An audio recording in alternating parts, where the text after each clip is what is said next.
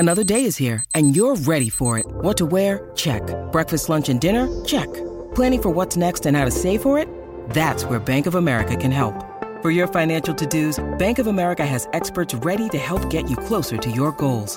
Get started at one of our local financial centers or 24/7 in our mobile banking app. Find a location near you at bankofamerica.com/talktous. What would you like the power to do? Mobile banking requires downloading the app and is only available for select devices. Message and data rates may apply. Bank of America N.A. member FDIC. When you need mealtime inspiration, it's worth shopping Kroger, where you'll find over 30,000 mouthwatering choices that excite your inner foodie. And no matter what tasty choice you make, you'll enjoy our everyday low prices, plus extra ways to save, like digital coupons worth over $600 each week. You can also save up to $1 off per gallon at the pump with fuel points. More savings and more inspiring flavors make shopping Kroger worth it every time. Kroger, fresh for everyone. Fuel restrictions apply. You're listening to The Gold Derby Show on the Gold Derby Podcast Network.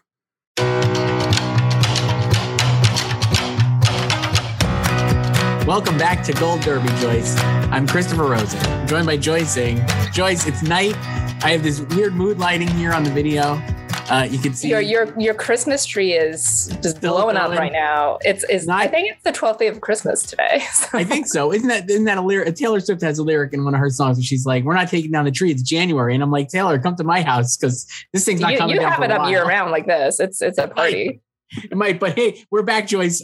We teased this yesterday. We're back now again to give our predictions for the Screen Actors Guild Awards. The nominations are announced next week on Wednesday. Via Instagram Live, Joyce. Again. We're so excited. Second year in a row. No Daveed Diggs this year. It's Vanessa Hudgens and Rosario Dawson to do it on Instagram Live. Will they take 10 minutes to connect like Lily Collins and Daveed Diggs needed last year? I'm actually hoping through a year of the pandemic and doing everything digitally and virtually and stuff, I think maybe the Wi-Fi has gotten better. It feels like I have not seen as much like technical failures recently. I don't know. I probably just jinxed it. I guess we'll see. I feel like they might be a little bit more savvy with it. So I don't know. Hopefully they learned from last year. I can't imagine they did not. But the show, the Screen Actors Guild Awards, the show is February 27th on a Sunday night. It'll air on TNT and TBS. And I assume not on Instagram Live, but I'm sure people will be Instagramming about it whenever the show happens in however capacity it happens. But we're going to go through our predictions, Joyce. We're going to start with the television side of things, and then we'll get to the film later, kind of mix it up a little bit, because we always talk about film. But now we can talk about Succession. It's Oscar season, but there are also TV awards, too. Yeah. And now we can talk about Succession first instead of again. It's been, 2 weeks since we've talked about Succession. So we're just going to go through. I guess I'll read off my picks, and then you can read off yours, and then you can tell me why mine are bad, because a lot of them are suspect, as the kids say. So for drama ensemble, I have got Succession, Squid Game, Yellowstone, Morning Show, and Handmaid's Tale. That's my five. Okay. I have Succession, Morning Show, Squid Game, Handmaids, and Pose. So I had Pose. And then I was like, Yellowstone is one of the most popular shows on television. And not again to go back on yesterday, we were talking about Spider-Man being like popularity contests and whatever. Yellowstone, I feel like, is an incredibly popular show. And it just feels very SAG Awards friendly in that capacity. I think like probably a lot of people have watched it. And I think it's only grown in popularity. And it has a pretty strong ensemble. And that was my rationale. Yeah. It's always been popular, though. I think like it's always popular. Been like very well watched by its fan base, but like every awards body has ignored it completely. I think this is the year for Yellowstone. Because it also has a spinoff airing concurrently, or like the season 4 just ended of Yellowstone. But I was thinking of because like Showtime also has Yellow Jackets, which is picking up steam, still airing. Like, what if the voters just confused the yellow shows? So I thought that too, and I actually almost put Yellow Jackets in, and then I was like, I think that's more of a Twitter phenomenon than like a real life phenomenon. It's also a first year show, and we know SAG it's kind of late to the party often, right. As with Succession, it's never nominated here ever in any category. Right. So this year I feel like it's going to get a lot of nominations, especially based on my predictions. I don't know about yourself, but I have a ton of Succession actors in here. to tease it out. But I don't know. I thought Yellowstone, I just was like, I know Pose is really popular and obviously it's its final season. And I was kind of debating between The Morning Show and Pose as which one to knock out in my predictions, because I feel like the other three are probably pretty set. I feel like Succession, Squid Game, and Handmaid's Tale are my other three. And I was like, I feel pretty confident in those. But I just feel like even though The Morning Show season 2 is maybe not as well received as season 1, Joyce, it still has got a lot of... It's very actor friendly, though. A lot of actors that people like. And so that's why I kept very just like shouty. Yeah, a lot of acting. Yeah. Mm-hmm. It's like the House of Gucci of television. It's true, yeah. And like last time it got 3 individual nominations for its first season and 1 for Jennifer Aniston, and it did not make it into ensemble. Kind of similar to how later at the Emmys, it got individual acting nominations and Billy Crudup won, and it did not make drama series. So that's why I kept it in, because I was like, I think they're going to put it in for this. And also I think like... Well, also like this year is kind of bare because none of last year's nominees are eligible. Like The Crown won last year for the second time in a row, not airing or eligible this season. What else was last year? Better Call Saul, not back yet. Bridgerton, not back yet. Lovecraft canceled and Ozark premiering in 2 weeks. Yeah. Season 4, final season, part 1. So a brand new slate of nominees this year. Were there any other ones that you thought of putting in? I guess the other in our odds, the top 5 are Succession, Morning Show, Handmaid's Tale, Squid Game, and Pose. Then This Is Us, and then Yellowstone, and then Loki.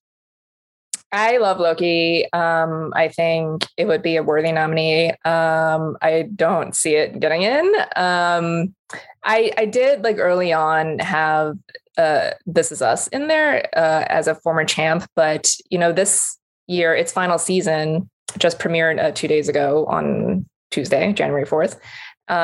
So this is the first time it has not aired in the fall in the lead up to the nomination voting.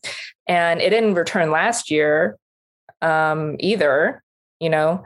So I feel like maybe they're over it, even though it's won twice before.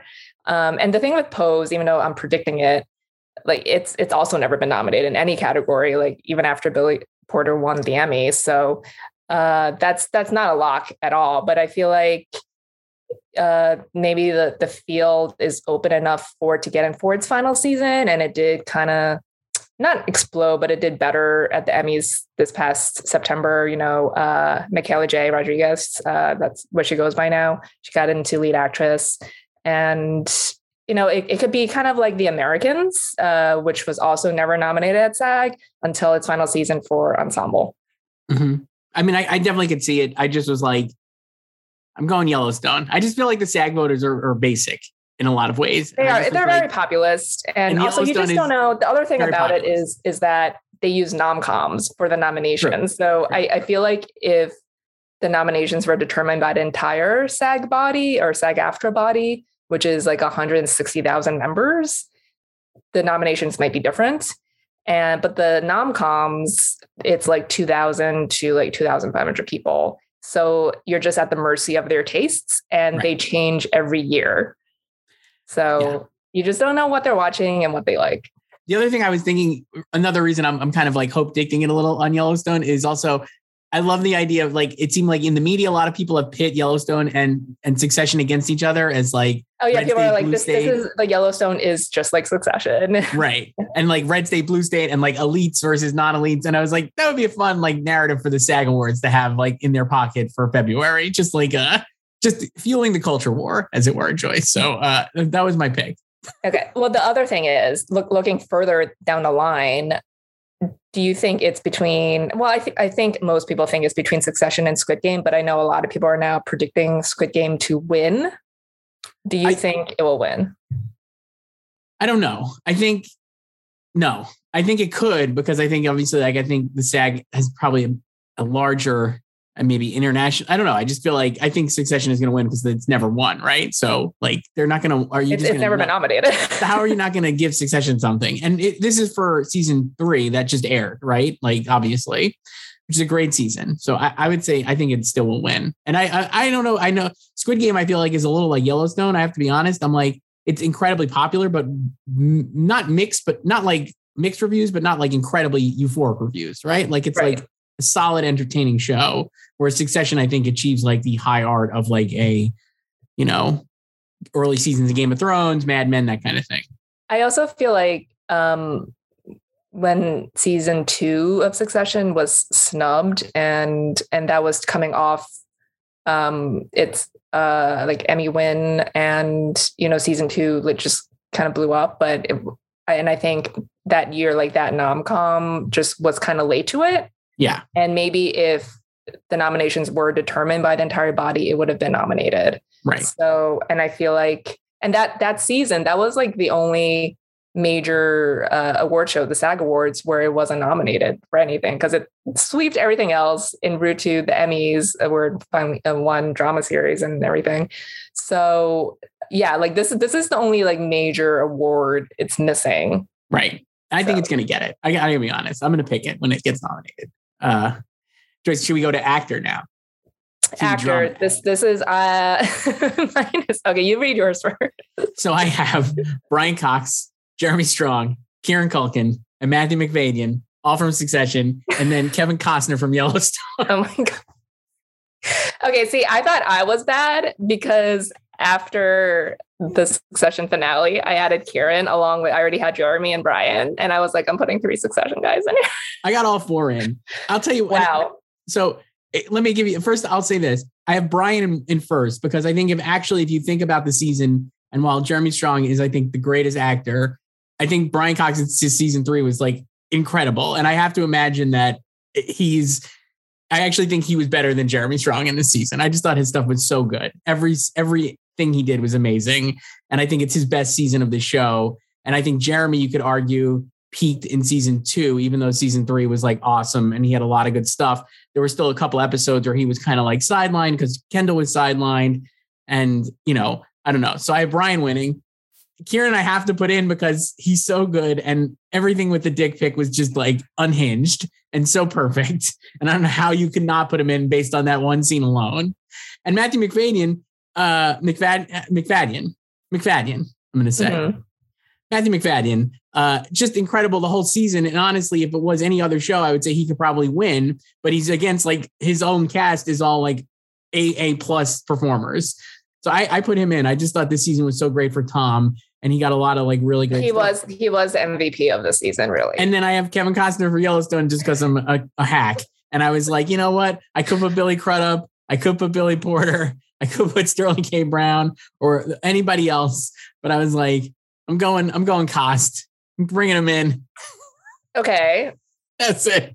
I guess the bigger question is like, will you keep these same picks by Wednesday? Yeah, no, I'm not changing. I'm going down. I'm just going down in flames on this. I'd rather swing big and be wrong. Okay, but do you beyond Kevin Costner? Let's just say that's a fail.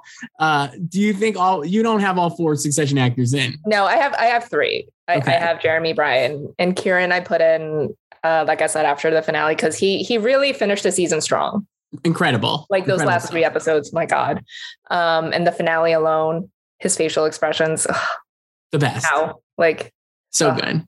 And I feel like I do agree that Matthew was amazing throughout the season and really had like such a great arc, and he just played like the pathos so well, and just like every choice he made was so good. And then obviously, you know, the finale twist or whatever you want to call it. But I feel like just the taste of the SAG voters, that if they were going to choose between him and Kieran, they might lean more toward Kieran because he is more populist appealing. He's like the Joker, the jester of the show. You know, he gets like all like the quippy one-liners and everything. And like Matthew, to me, I've told like several people this, but like his performance feels like the type that like will only be recognized by the Emmys, if you know what I mean. Right. You know, like maybe he won't get nominated or win anywhere else. Like he has a Critics' Choice nomination.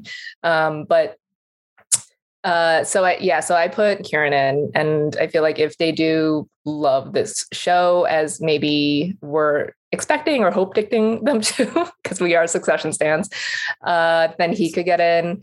And then the other 2 I have are Billy Crudup, because I thought he was the best part of season two of the Morning Show. Incredibly good. I love Billy Crudup. I really do. And yeah. I would love to see him get nominated, but I was going down with the Succession ship and Kevin Costner. And he was nominated last time. Yeah. And then I have Lee Jung-jae from Squid Game.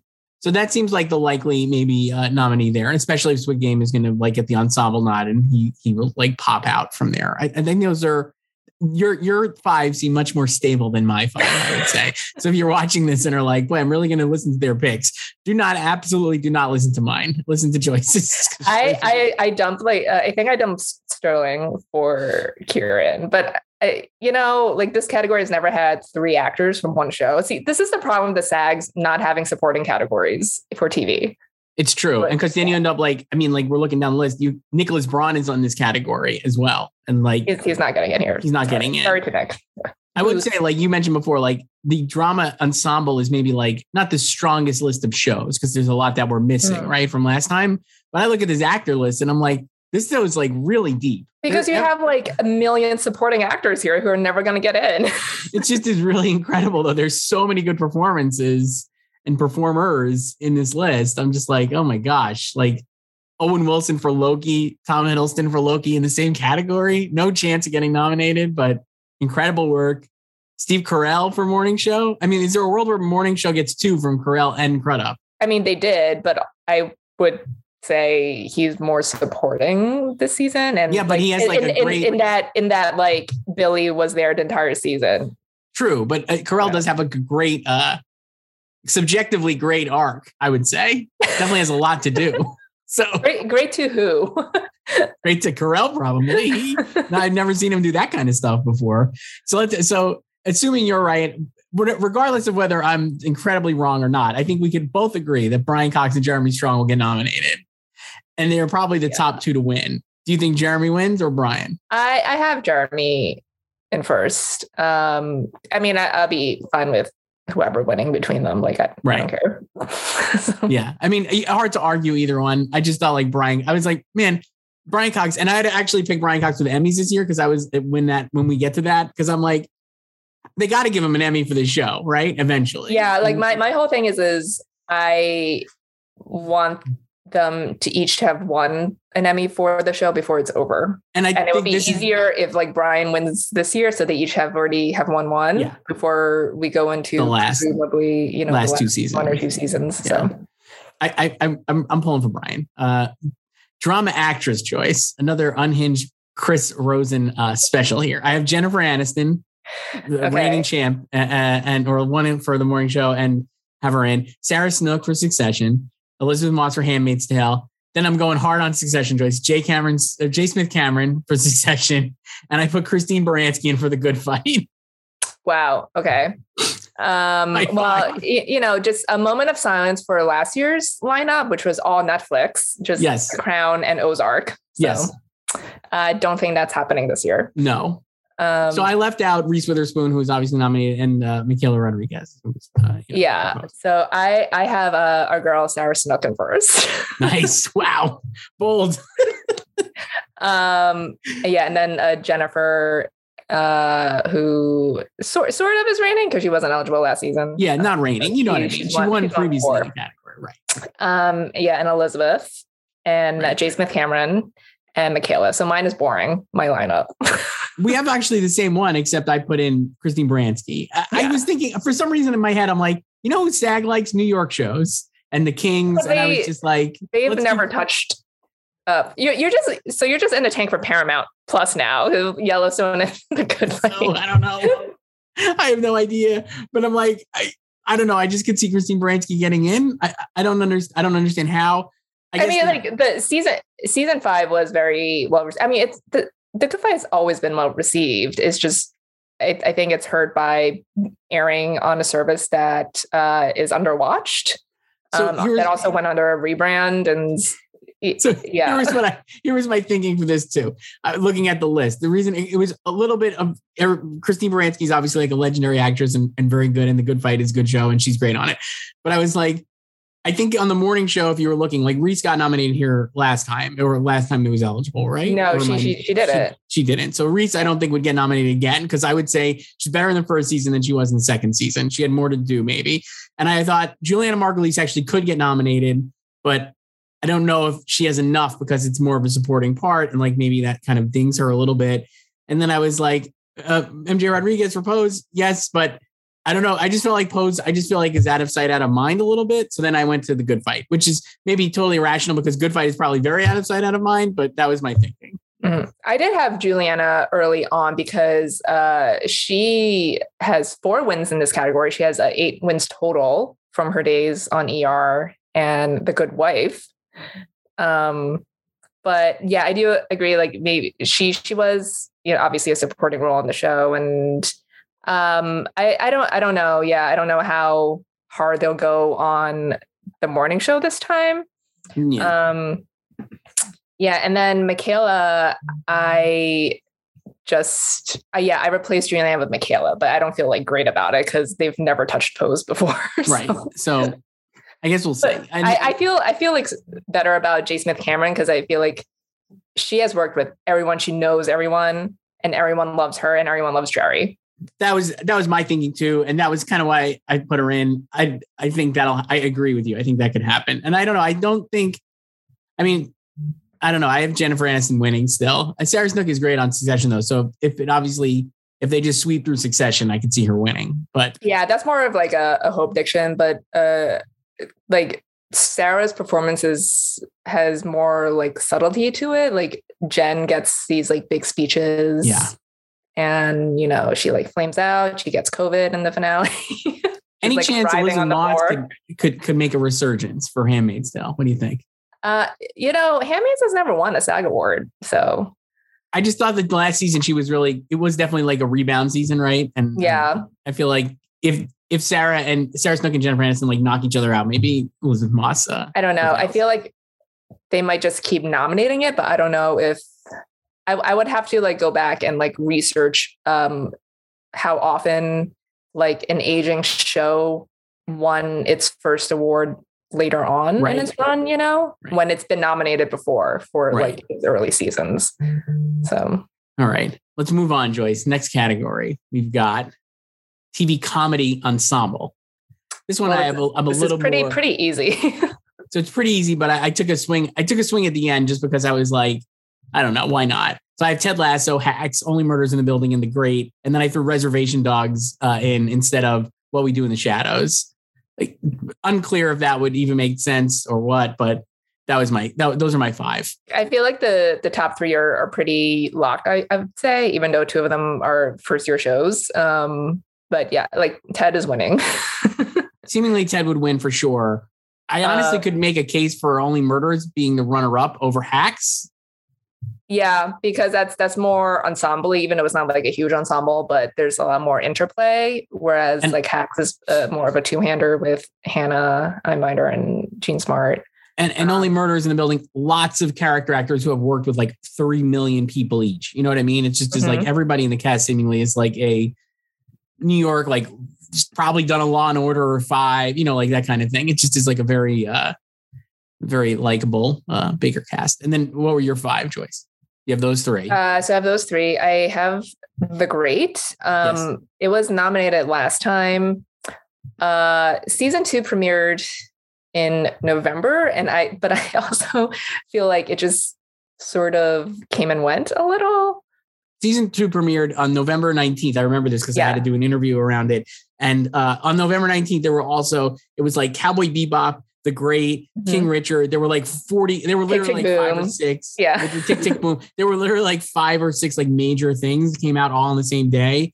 And I think it did get a little lost, but season 2 was very well received. And I think. Mm-hmm. Yeah. So I really just have it in there because they nominated it last time. But I could see them snubbing it this time if they pick other things. And then I have The Kaminsky Method because like it's Netflix. Bring it back. They that's their favorite streaming service. It's been nominated before. But I could also see them dropping it for something like Reservation Dogs, What We Do in the Shadows. I don't know. They're not really high on FX. So I don't know if I want to go like too heavy between like Pose and like other FX shows. Let me give you a couple of names that are way down on our odds list. I want to see if you think they have any shot. And Just Like That.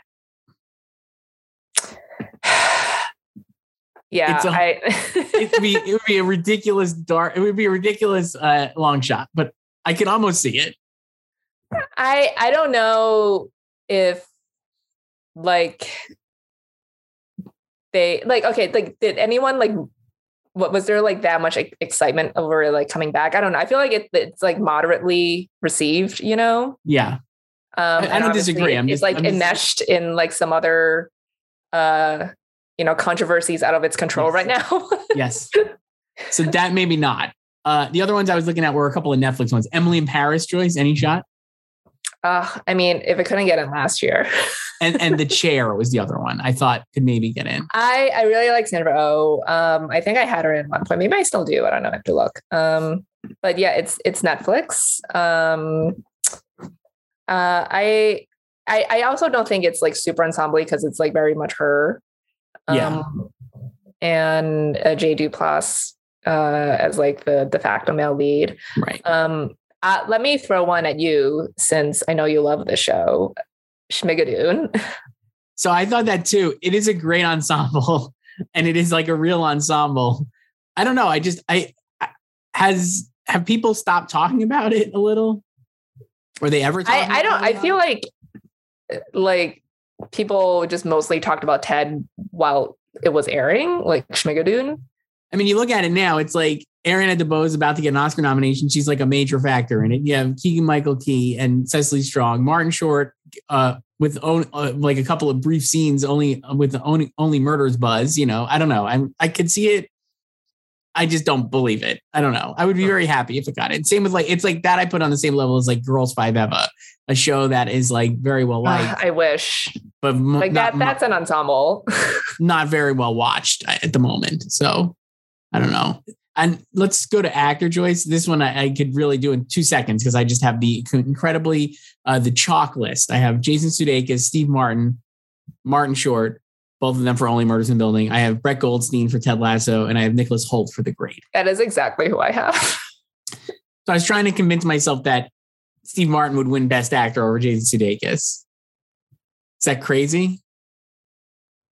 Probably. I'm not going to do it yet, but I was like, I could see it. I don't know.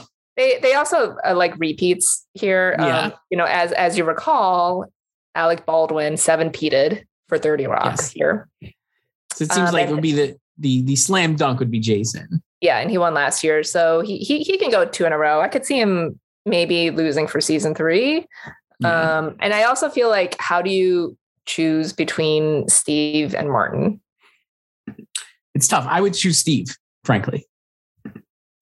I'll tell you why. I like Martin does a lot of bits. Mm-hmm. Steve does a lot of like. He's the straight man. He's a straight man. And I dig the straight man. I think the bit, he's so funny, Steve Martin. I just love his. He also gets like the amazing physical comedy in the finale. It's great stuff. And I think his stuff with Selena Gomez is amazing as well. And I really like their interplay. And that will tease the comedy actress choice, where I have Selena Gomez on my nominees, but I have Jean Smart for Hacks, Hannah Waddingham for Ted Lasso. I put Issa Rae in for Insecure, Selena Gomez, and I put Hannah Einbinder for Hacks. I left off Elle Fanning and Sandra Oh. Okay. I have Jean, both Hannah's, Selena, and Elle, and I am contemplating dropping Elle as well. They snubbed her last time too. That'll be very rude, because last time they nominated the cast and Nicholas and did not nominate her. I put Issa Rae in just because I was like, it's the final season, and I think her performance is really good. And they've never nominated her either. So first time for everything, maybe.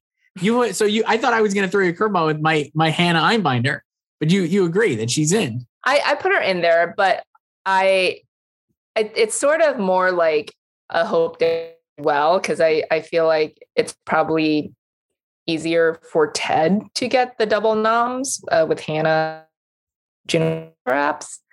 I don't know if I'll change that, but my thinking was that I feel like it's a SAG friendly show, and like the fact that she's in every scene with Jean Smart. Yeah, help. That's what I was thinking too. It's such a two-hander. Yeah, so. And I feel like that makes it more likely. Even then, I mean, Brett Goldstein, I think, will obviously get in because there's not as the bench of male actors in comedy series not as deep as. Also, season 2 was just Roy Kent.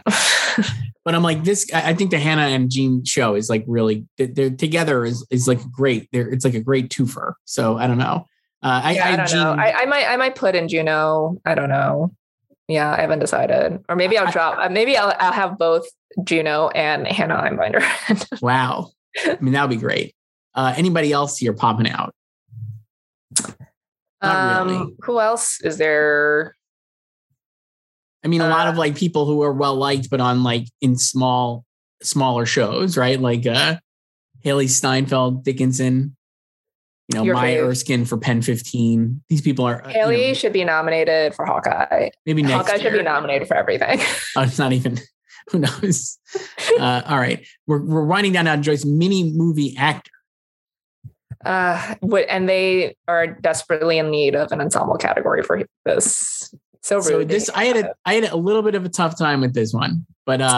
Well, actor is kind of all over the place. So I got Evan Peters winning. I threw Oscar Isaac in for Scene from Marriage because it's very actorly. I have Ewan McGregor for Halston, Michael Keaton for Dopesick, and Murray Bartlett for The White Lotus.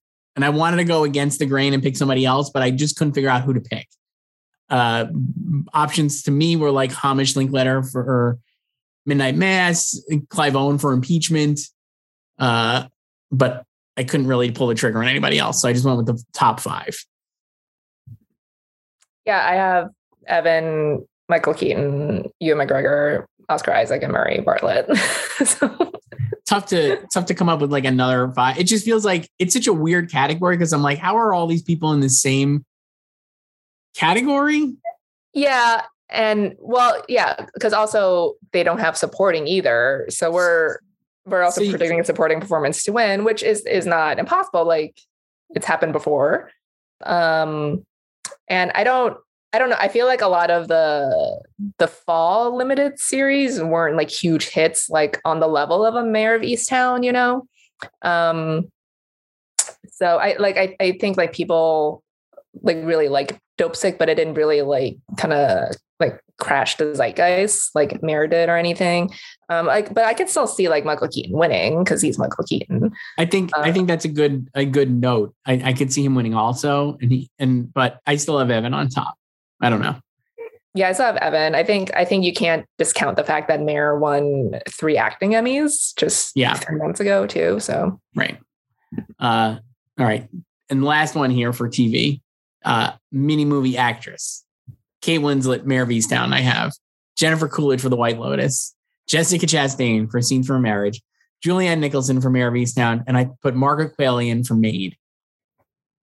Okay. I have Kate. I think she's just going to sweep.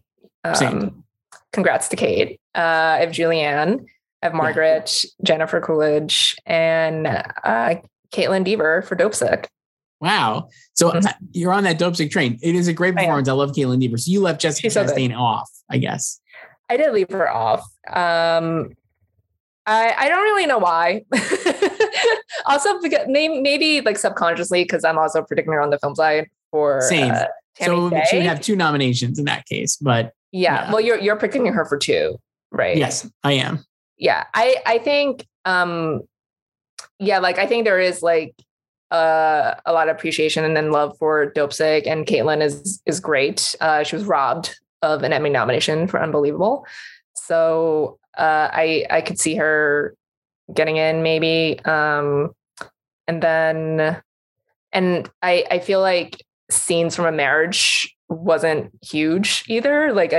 It was also a short run. It was 5 episodes. I feel like there was more press for Isaac sniffing her armpit than there was for the actual show itself, Yeah.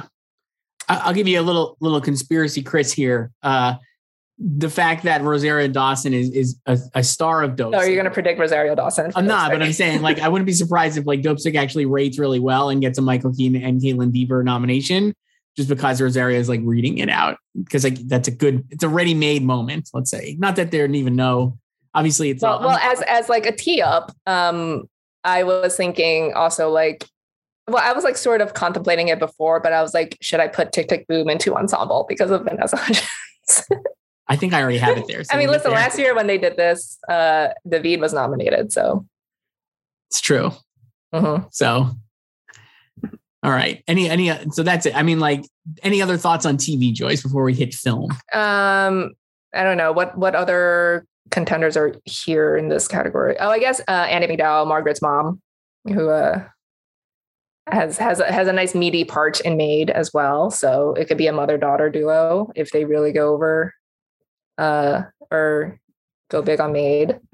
Yeah, I don't know. Oh, I was thinking at one point I had Triple Mayor of Easttown in here like very early on in the season with Jean Smart. Well, I'll give you one show we didn't really talk about was Impeachment, another FX mm-hmm. show that was actually very hard to watch because it's not streaming anywhere. You couldn't even like stream it on Hulu the next day. Yeah, and I think a lot of people were confused about that, but that's because FX struck a deal with Netflix yes. to give them all the American Crime Story streaming rights back in 2016. So, that I think really hurt Impeachment, but I was like trying to figure out how to get like Beanie Feldstein or Sarah Paulson or both in here. And mm-hmm. I just couldn't figure it out. I don't know. I guess I do think like the most set nominees are Kate Winslet, Julianne Nicholson, and Jennifer Coolidge. So I guess it's possible that like, just Chastain and Martin Kelly are in out and like two others are in and maybe it's Beanie Feldstein and Sarah Paulson. But I'm not sure a lot of people were able to watch it with ease and were able to revisit it even, you know, because it just is not anywhere to watch. Yeah. And I think people are also confused by like the FX on Hulu thing as well. Right. Not that it's an FX on Hulu show. It was just like pure FX, but yes. It was just... You know, a lot of people don't have cable anymore these days, so they want their. And that was why, again, back to the Netflix thing, Margot Kelly. I'm like, everybody watch Maid. It was like a humongous hit for Netflix. SAG loves Netflix. Yep. So, I mean, then yeah, there you go. I don't know. There's no other. Are there any? I'm scrolling through any Hawkeye. Haley Steinfeld for Hawkeye? Not probably going to happen. I wish. I don't. It really sucks that last year they extended the TV eligibility to match the film one to February 28th, because that made WandaVision eligible last year because mm-hmm. it premiered January 15th. So it's not eligible this time. Correct. Which is terrible because it obviously premiered like too late for them to catch on to vote for it. And I feel like if they would have been slam dunk nominees this time, if they were. Absolutely. All right. Well, that was TV, Joyce. Now let's go to the film side of things, where only five categories. Five categories. I'm ready. I'm ready for fire takes here. Ready? All right. So we'll go ensemble first. My picks are Belfast, Power of the Dog, Coda, King Richard, and Tick Tick Boom. So you did put Tick Tick Boom in. I did, and I booted West Side Story, and I booted Don't Look Up. I booted West Side Story because I saw that it didn't seem like they were getting screeners, the SAG people. They were getting links. So they finally sent them digital links like right before Christmas. So it was like the last screener. And yeah, like late screeners is bad with SAG, but this is also not like a normal year in that, you know, nominations were in December because like in those times, like pre-COVID, whatever, it was bad if you sent them late, like right before Thanksgiving, mm-hmm. Because like voting closed right after. And I remember like 2 years ago when I found out that like Little Women didn't send them until like right before Thanksgiving, I just dropped it completely from my predictions and I didn't get in at all. So there are a lot of great movies that happen too. That's why I was thinking West Side Story. Yeah. So like this, like I thought it would have been fine like a month ago because it opened. And it had like good reviews. But I was also presuming that they would send it at that time, like, you know, 2 weeks before Christmas, but they didn't. Right. And they haven't sent physical screeners either. But I also don't know what this new timetable would do. Like maybe a lot more people just watched it over Christmas and with, you know, like the COVID surge and everything, more people are staying home. I don't know. So the other thing is, again, and I might be overthinking this a little, is I love I love West Side Story. It's like, I love West Side Story. Yeah. Great movie. One of my favorites of the whole year. I have it getting like tons of Oscar nominations in my predictions, but I was like, I'm like, I don't know. Compared to the other ensembles, if you think about, is it like really an ensemble? It is like a company movie, I feel like, but it's not like, I wouldn't call it. It's a weird thing. I'm like, the other movies here, I feel like are an ensemble, right? Like, I mean, I wouldn't say like Tick Tick Boom is an ensemble because that's like a one man show. I think it is though, because I think you have like the whole like little like group of him and Robin DeJesus and Andrew Garfield. But like that's just more him like interacting with like people like here and there in his life. You know, he's like ignoring his girlfriend, and then he has like, you know, a couple of scenes in the song with her, and then he's like going to Michael, like, and then like they have like a song in here too. Maybe you're right, but I was like, I don't think it's too dissimilar from Power. I mean, listen, it's like sometimes that's completely irrelevant. Like if they just like a movie, like I don't think Bohemian Rhapsody was a true ensemble because that was very much the Freddie Mercury story, but they just loved that movie and they nominated it. So those are my five. I left out Don't Look Up also because we've talked about. I don't think that is an. It's a lot of famous people, but not like an ensemble to me. I don't know. Again, I think it's ensemble-y. It's just like they have like pockets of groups interacting, so it's not like the whole thing. It's kind of similar to West Side Story, I guess, but I think with West Side Story, it's also a musical, and there's just a lot more intricacy with like the singing and dancing, and then there's a lot more like large scenes, like the dance at the gym, and the rumble and everything. So I haven't like touched this in like 3 weeks, so I still have that in first. Nice. So I still have West Side Story. I think on its worst day, it can get two probably like this and like probably Ariana in supporting. So I have that. I have Belfast. I have Don't Look Up. Also because it's Netflix and it exploded over the break. Mm-hmm. So this is also me presuming that like with the extended voting time. So voting closes on Sunday, January 9th. That maybe perhaps they were watching it like, I don't know what Netflix says, like 260 million households. I don't know. Yeah, a million hours viewed, I think it was, Joyce. Yeah. A lot of hours. And I have Coda and I have King Richard, but like I said before, like, do I put Tick Tick Boom in here? So I guess the argument would be like, and also the other thing I was thinking of before the whole Vanessa Hudgens and Rosario Dawson of it all, I was thinking of putting in The Harder They Fall. So I thought also Netflix. I actually had The Harder They Fall in here for a little while. You know, I love that movie. Mm-hmm. It is a great ensemble, and I could see it getting in. I don't know. I feel like when I was looking at my predictions, I'm like, is it too best picture heavy? Because I think Zag here has the opportunity to like kind of zig and zag and not predict. Best picture. And like, they don't have, because this is it's top award, but it's not a best picture award. Right. It's the best ensemble. So there's they're not trying to chase the best picture clout, let's say. I mean, like they could, but it's also not what they're awarding specifically. And like the correlation of like the ensemble winner is, I think, like 50% with the best picture winner. And there are movies that they've nominated, like Crazy Rich Asians, that obviously did not get a best picture nomination. And, so that's why I'm like, I could see Harder They Fall. I really could. I think that's not a bad. Yeah. Match. Well, my other thing is that last year, like we said, like they love Netflix. And last year they nominated 3 Netflix movies in this category. And I don't know if that was because it was like, you know, pandemic, we're just watching everything at home and like, you know, just boot up Netflix and watch like Chicago 7 and The Five Bloods and Ma Rainey and then vote for it. So I don't know if I'm like under predicting Netflix here in this category. Cause right now I only have Don't Look Up. And I honestly didn't even consider Power of the Dog. I love Power of the Dog, but it just does not feel like an ensemble movie that they would go for. Like, I think it could get individual nominations for its actors, but it feels like it's another Marriage Story or like The Favorite or The Shape of Water, where they like the parts of it, but it's maybe too like artsy and slow for them. Right. So it doesn't get into like the top category. I mean, not wrong. I absolutely think I think there will be a lot of surprise in this category. I really do. I think this will be like, we're going to watch this and be like, oh, wow. Did not expect Mass to end up in here or something like that. You know? I mean, Mass deserves it. Yeah. And I think it could get in. I don't know if it'll get in, but I could see. I mean, who knows? So those are that's ensemble. Let's go to best actress choice.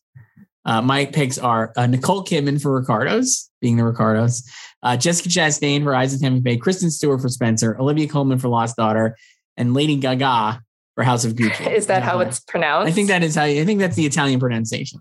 No, Lady Gaga for House of Gucci. That's our chalk five, basically, with like a couple of flips, but those five are the expected nominees. That's what I ended up with. Yeah, I have the same, right? Yeah. Nicole, Kristen, Jessica, Gaga, and Olivia. I feel the worst about Olivia. I don't. Same, actually. I just thought maybe it broke too late.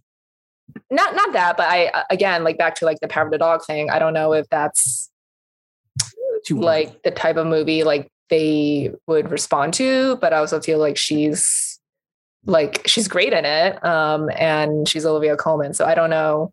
If it was I'll tell you this, if it was anybody other than Olivia Colman in The Lost Daughter giving the same performance, I would not have picked the performance for SAG. I just think that because it's Olivia Colman, she will get in on name recognition alone, I guess. Yeah, I don't know. Yeah, and I feel the other, it's just also thinking about who would replace her, I guess. I think in the odds, Jennifer Hudson is right behind her. Yes. Right. Yeah. So they could go full biopic, real person here.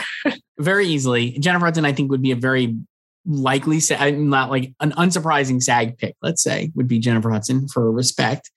I feel Alana Haim and Rachel Zegler are both great, but I don't think they would get in here for SAG. Frances McDormand for Lady Macbeth, a Tragedy Macbeth for Lady Macbeth role. I don't think she would get in. And you're kind of then there's losing steam. I mean, Jennifer Lawrence, Don't Look Up, or Jodie Comer. I mean, listen, if they really love Don't Look Up, then if they like Don't Look Up, I think Jennifer Lawrence get in. But I don't know. I don't think so. I don't have it in. So I know. I don't know who. It doesn't feel right. I feel there'll be one surprise here at least, but I don't know who that would be. I have thought about maybe Amelia Jones, because I could see them really loving Coda. So if they do love Coda, I think she can get in. And it's definitely, I won't know. We won't know until we see the nominations. And enough people seen it. We always say, it's a great movie. If people watch it, they're going to love it. I think it's been out long enough. It premiered at Sundance last year, and it hit Apple in August, I think. So early is always better with SAG. True. So yeah, right. I don't know what else there would be. Maybe Sandra Bullock in The Unforgivable. I don't know. I could see Viola Davis getting into supporting because they just love her. That would be Joyce. That would be absolutely unhinged. Another incredibly popular. They would do it. They would do it. The 200 million hours viewed of The Unforgivable. Have you watched it yet? Have you given your 2 hours? I have not watched it yet. I have also not given my 2 hours. Yeah, but remember when the trailer came out and then that clip of Viola yelling at Sandra Bullock, and then Kerry Washington, her fellow TGIT alum, was give Viola the Oscar for the 6 seconds. So maybe, I don't have that predicted. Let's do actor and then we'll get to the supporting category. So for best actor at SAG, Joyce, I did it. I have Andrew Garfield in first. Yes. Variety. I moved in there 2 weeks ago. Variety I said, before Spider-Man. Variety art cover star or whatever that was that just came online before recording. Andrew Garfield for Tick Tick Boom. I have him winning. I have Will Smith, Benedict Cumberbatch, Peter Dinklage, and I put Nicolas Cage in for Pig. That's my five. Nicolas Cage for Pig. Okay. Yes. I took out all the A-list, Denzel and Leo and everybody else. I just went full Pig. I think Nicholas has a better shot of getting into the Oscars than SAG. Probably right. So, but yeah, I have Andrew in first, Will, Benedict. I still have Denzel and Leo, but I'm contemplating dropping one of them, maybe Denzel for Dinklage. I don't know. So I feel Dinklage is another actor who's worked with everybody and is a beloved actor. And I think he will get in based on that. It's also an incredible performance. I think he has a better, I think I have him in for both Oscar and SAG, but I think he is a stronger bet to get in at SAG than he is at an Oscar nomination. They nominated him for Station Agent here. Yeah.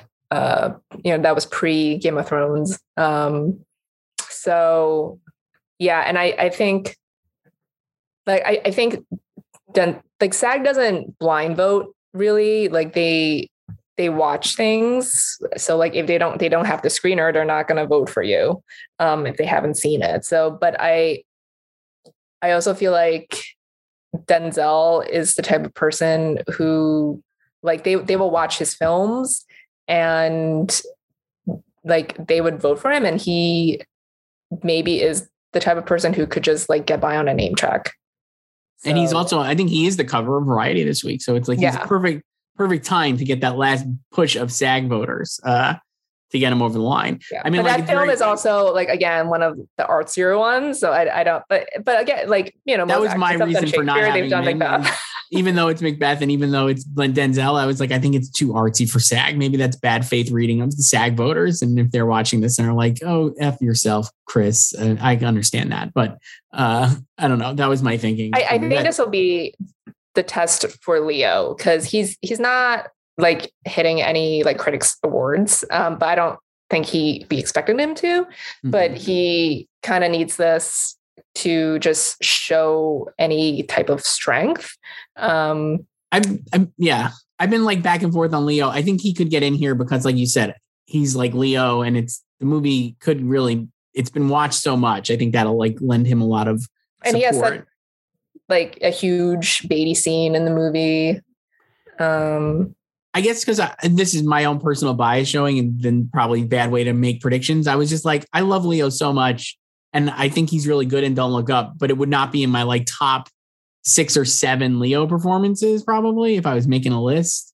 And then I'm just like, that's why I don't think he should get nominated, but that doesn't mean anything, I guess. I don't know. You know what I mean? I'm like, oh, like if I was ranking off Leo nominations, it would be like Wolf of Wall Street, like Aviator, all these like, Catch Me If You Can down the line. Don't Look Up would be like in the like the bottom half of the 10, I'd say. So that's why I was like, I don't know. I mean, Wolf of Wall Street, a late film in 2013, he did not get nominated here. Yes. Still made the Oscars. But again, a better performance, a more iconic performance, I would say. He should have won. Joyce, he should have won for Wolf of Wall Street. Incredible. Yeah, I would have been fine with that. So I don't, He's so good in it. Listen, he needs to do more comedy. I've always done this. He does. But like Don't Look Up, funny and like he's good at playing a dweeb. He's really funny playing a dweeb. Like even if he gets in, like he's not winning. I think we know that. I will say I think he's so funny. The scene that is, you're right, he has that Beatty scene where he's like Peter Finch in Network and he's like, the president is lying to you, whatever. But the scene that just kills me is when Ariana, he's like, we're really sorry to hear about your boyfriend. And she's just like, mind your own business, you old ass. The best part of that is like Jennifer Lawrence's like face. Her face is incredible. Succession, Kieran Culkin level face acting for Jennifer Lawrence. Oh my God. Leo's reaction is just off the charts funny. It is such a funny scene. I honestly think he's never been funnier than in that sequence. It's just like we need him in more like these like dorky dad roles. Really, he definitely needs. He was always an actor where I was like, he looks so young because it's like he's got that baby face for years. And it's like, how's he ever going to play like an old person? And now in Don't Look Up, I was like, oh, I could see it. And it's really funny. I just think he'd be really good at playing like a 50-year-old man, which he is almost. So, yeah, it's just like he doesn't usually have like children in his movies or they're like really young, like in Inception. Yeah, not like adult children, which is what it would be if he had children. Because I feel like we should shout out Melanie Lynskey, who plays his wife in Don't Look Up and also star of Yellow Jackets. She could end up with 2 nominations, I'd imagine, right? I'm sure she has a single title card and Don't Look Up. I feel like she is. I think so. Well, they did that thing where they will like flash a single title card, and then it will like go into shadows when they pop up the next one. I think she had her own. I think so too. Yeah, that'd be fun if she gets 2 nominations for ensembles. Joyce, supporting actress. This one I'm like a little torn on as well. This is why you should go with Viola Davis. Kirsten Dunst, Katrina Balfe, Rita Moreno, Anjaneya Ellis, and Ann Dowd. And I disappointingly, Ann Dowd. You're going mass. And I disappointingly left off Ariana DeBose. I guess I was thinking And Dowd, again, is just a SAG presence. And I was like, okay. And Rita Moreno is a legend. And that's why I put them in over like Ariana DeBose, who's a newcomer, relatively speaking, for SAG, let's say. So I have Ariana, Kirsten, Anjanou, Katrina, and Rita. But I also last did this before we learned how late the West Side Story screeners were. So now thinking I'll drop one of them, probably Rita, but I don't know who I'll replace her with. I feel like Anne would get in here. As much as we've talked about Mass the whole season and how it is a true ensemble and how Martha Plimpton is great, I think if it's going to get a nomination for one of the actors at SAG, it would probably be Anne. And I could also make the argument for Reid Birnie, but I don't have him in for supporting actor, but I don't know. That was it. And if they go for Coda, Marlee Matlin seems like an obvious. Yeah, I had her in there earlier, and I might just put her back in. I don't know. Or maybe I'll do Viola Davis. I guess the other questions are Viola Davis or Unforgivable, which I never even thought of in a million years until you mentioned it here 20 minutes ago. They love her. She has not lost an individual nomination since Doubt. So she just won last year. And any chance Meryl gets in for Don't Look Up? I don't think it's one of Meryl's best performances, let's say, but no. It is a big performance, and she is playing like Lady Trump in a movie that was watched 270 million hours, many by SAG voters, probably. I feel like Don't Look Up's like best chances for individual nominations probably Leo. I don't know about any of the supporting people. Like, I don't even know if like J-Law can get in. I don't think so, but I feel like the supporting people, they were all like some, you know, however divisive like Mark Rylance's performances or whatever, like however you feel about like Jonah Hill, I don't know if like any of them really like stood out that much. Like I like Cate Blanchett and what she did, but I don't know about Nominator either. And she also has Nightmare Alley. Right. So yeah, I will say like I have, like initially I did not think about putting in Ruth Negga for Passing because I just, again, I don't feel like that's the type of movie they would go for. But if she does get in, I feel like that kind of like almost like locks up her Oscar spot because I've had her like in and out of my top five at the Oscars. But if she gets into SAG, I think she's fine for the Oscars. Yeah. I'll be curious to see. After we do the supporting actor, I want to ask you one question about both of these categories based on last year's. But let's do supporting actor first, and then we'll double back. Supporting actor. My predictions are Ciarán Hinds for Belfast, Cody Smith-McPhee for Power of the Dog, Jamie Dornan for Belfast, Troy Kotsur for Coda, and Jared Leto for House of Gucci. That's the chalk five, and I just went with the five. Okay. So I have, hold on, I have Cody, I have Ciarán Hinds, Troy, I have Jarrett, and I still have my guy Mike Feist in here again. I did this like 3 weeks ago before we found out about how late the screeners were. I don't know if I would drop him though, because I don't know who I would replace him with. I guess Jamie Dornan, but I don't know. So you could do your boy Jesse Plemons. He's worked for everybody. I feel like I don't know if like I have him in at the Oscars, which I've explained before, but I don't know if Power of the Dog will get 4 individual nominations because right. I even though before I said I could see it just getting the individual nominations and not ensemble, I could also see it missing for maybe like Kirsten or Cody too. Right. So I guess down the list would be like John Bernthal for King Richard. Not a lot of buzz at the moment, but an actor who's worked with everybody, including Viola Davis in The Unforgivable. So they probably watched The Unforgivable at the very least. And seen his performance. Vote for both down the line. And Robin DeJesus for Tick, Tick, Boom, if you're really into that. That would be good too. That would be fun. Pacino for House of Gucci. Our boys Ben Affleck times 2. Last Duel at Tender Bar. Why are they like everyone's nominating him for The Tender Bar? And I'm like, stop. It needs to be The Last Duel. So this is what I was going to ask you, Joyce, now that we're through all the categories here, who is the Jared Leto little things of the SAG Awards this year? Because that was like... So funny that you should ask that right after you brought up Ben Affleck, because I feel like, because I was talking to someone, I don't remember who. It was one of our contributors, Luca. But he was saying he was predicting Ben for the tender bar.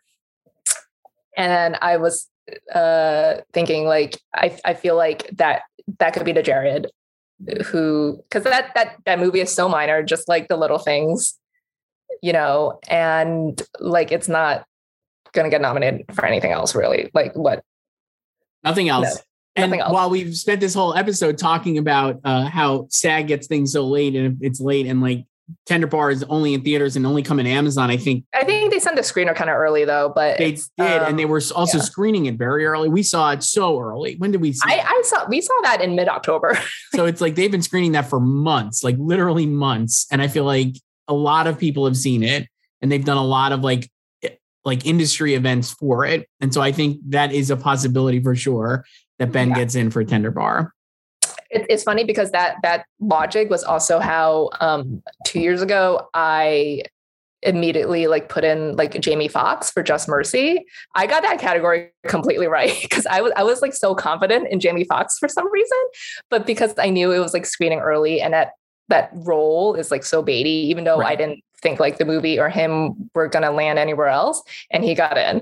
So, but I don't feel that way about like this lineup at all, like anyone here. Well, I will say like the people we've talked about here, Jared Leto and Jamie Foxx, are legit massive movie stars. So I think then if you're looking at that, like Ben Affleck getting in for that, for Tender Bar, actually does make sense. And then I could see him like, you know, not, it's crazy because he's leading the odds, but would you be really surprised if Cody Smith McPhee was snubbed here? I don't think I would. I mean, no, like like I said, I could see just it not land. Like, I feel like there are hardcore Power the Dog stands, and obviously those are the ones who are going to vote for him, but it's also like how many of them are in the nom-com.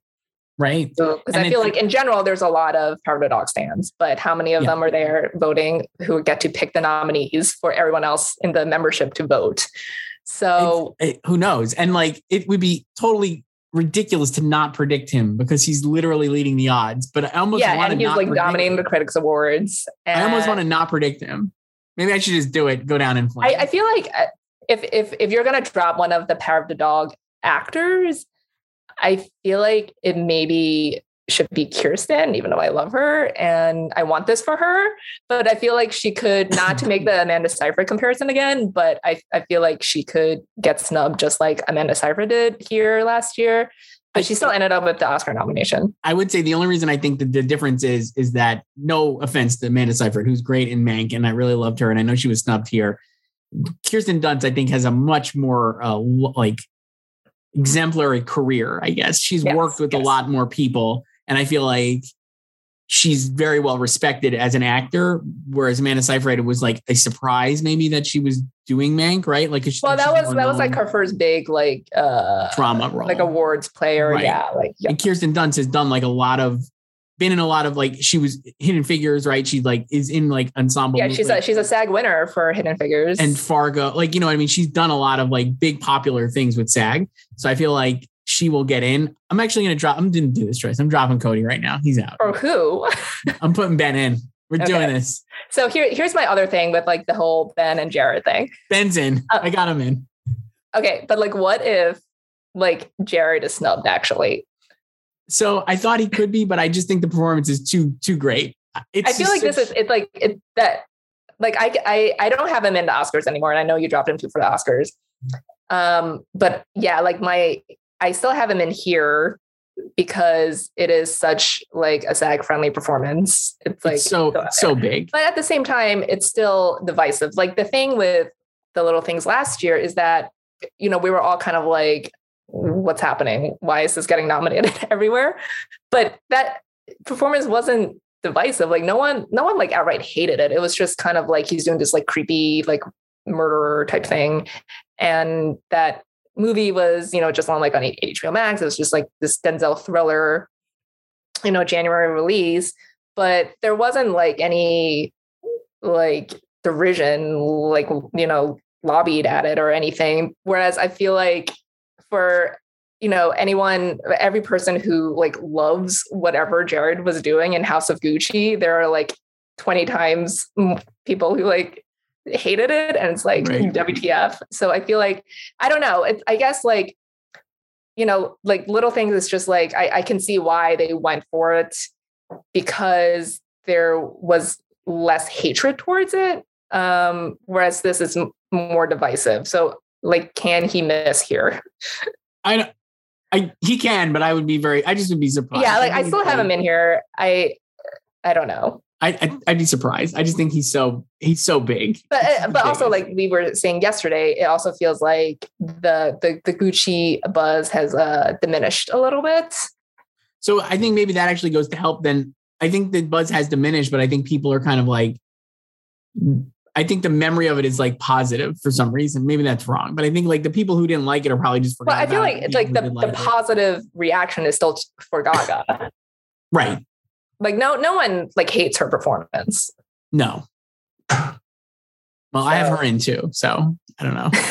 Maybe it'll get ensemble, Joyce. What if that happens? Where is it in ensemble? What if 2 Ridley Scott gets in ensemble? What if Last Duel surprises? Last Duel is getting paid dust by everyone, and it's very sad. Yeah. Anything else just for a wrap up here? I don't know. Like, is there anyone we didn't talk about? Not really. Is there anyone, any like long shot you'd be like, oh, I'd love to see that happen? I guess we kind of just did that with like Ben Affleck or whatever. Ben Affleck for The Last Duel, not The Tender Bar. That's good. I'll be curious to see. I was talking about this with somebody today, and I think we'll have a better sense once like SAG gets the nominations come out and then like actually who wins. Well, yeah. Also Wednesday is BAFTA long list too. So we're really going to cull down the field on Wednesday. Cause I'm just like, I don't even know who will win these categories. Like at the Oscars, I know not to like derail this and to make this even longer of a show and to put on more Oscar talk, but I'm just like, I don't know, like the supporting actress, I could see like any of the women they're winning. Literally, if you were like, oh, Anjanae Ellis won, I'd be like, okay, cool. Like, it wouldn't surprise me. None of these would surprise me. Yeah, well, last year, SAG only went 2 for 4 in the individual categories because right. Viola and Chadwick Boseman lost. So, yeah, I'm just like, yeah, I don't know. And you know, the thing with SAG also is like, it's SAG after now the membership, like it's been that way since 2012, I believe. So it's not just actors anymore. So it like it's the composition of the membership has changed in the past decade, and you've seen the voting patterns become more populist as well. So yeah, I feel like we're going to see more of that like deviation, right. and like you know with the Oscars is like they're also adding more members, you know, from across the globe, like aggressively in the past 6 years now, right? Yeah, 2015, yeah. 7, I guess. I don't know, whatever. It's a lot of years. It's yeah, since Oscars so white, you know what I mean. Yeah. Yeah. So I between like all those things, like I don't think there'll be as much correlation maybe anymore. And also like with this sort of extended calendar, because Oscars are in March, voting for Oscar nominations didn't start until the end of January. Pretty wild. So the Oscar voters still have 3 weeks to watch everything and do their own thing. Whereas, you know, in the past when the Oscars were in February or like 2 years ago, when the Oscars were in early February and the calendar was so condensed, there was so much overlap there, you know, you would just have like the first weekend of January, like all these award shows and then voting overlap. So then everyone is like responsive to like mm-hmm. who won what, like 2 days ago and everything. And that's why, you know, we've seen like so much rubber stamping over the past like 2 decades, or like 17, 18 years now since they moved it to February. So I actually like, I like it in March. Like I grew up with the Oscars in March. And also fewer award shows back then where you did see like different winners at award shows because there was just more distance between them and like people did their own thing. More of that, Joyce. I would love more variety. Like it's a lot more fun. It's not like hating on anyone in particular, not wanting someone to win. It's just like just more variety. It's so boring. Oh, it's so boring. Like 2 years ago, we never talked about the acting races after nominations because we just knew those 4 were winning, mm-hmm. like Joaquin. Well, Renee, that's what I'm saying. Like this year, Brad. I mean, hopefully it doesn't like fall into that pattern again. Cause like last year was a lot of fun with Best Actress for sure. Yeah. And even ended up best actor ended up being a surprise as well. I was like, I don't know. I would love this year to kind of follow suit because it just is. There's just so much. I don't know. It's just looking at the list. You're like, wow, I don't know who's who. Yeah. Who I want like, I don't want like any show to go like 5 for 5, like matching, like, and like, you know, with BAFTA changing its process. Yeah. You know, like last year it just, you know, it was like chaotic because they had their juries and then they tweaked the rules for this year because they snubbed like so many like front runners like Carey Mulligan, you know, and Viola Davis last year. So now the BAFTA, the top two vote getters on the long list automatically get nominated in acting, and then the jury picks other four. So there'll be a little bit more alignment because I feel like you'll probably have like Olivia Colman, like Kristen Stewart, like right. automatically in there. Whereas if they were using last year's jury, just full-on jury, maybe one or two of them wouldn't have gotten in. Olivia didn't get in last year for The Father, so I don't know. Well, Joyce, we should wrap up here. Leave it at that. I know we'll be back here. We're coming up on 10 p.m. here. Pretty late. I'm tired. I'm going to be dreaming about all these SAG Award predictions, and then I guess we'll reconvene here after the SAG Award nominations next week and talk about them. So much to say. I don't know. I can't wait to look back and be like drastic before Wednesday. I'm not changing anything back. I'm just going down in flames with Yellowstone and Ben Affleck, my populist, right on my populist flag. Gonna watch Paramount Plus. Rolling. Are they like paying you under the table? What's happening? It's just. No, I wish. No, they're not. No idiots. But no, we'll come back and we'll talk about all this next week. But Joyce, this is fun. I'm gonna go to bed. Okay. Good night. I'll talk to you later. Hey, bye. For all things Hollywood competition and award season, head to goldderby.com and follow us on social media at Gold Derby.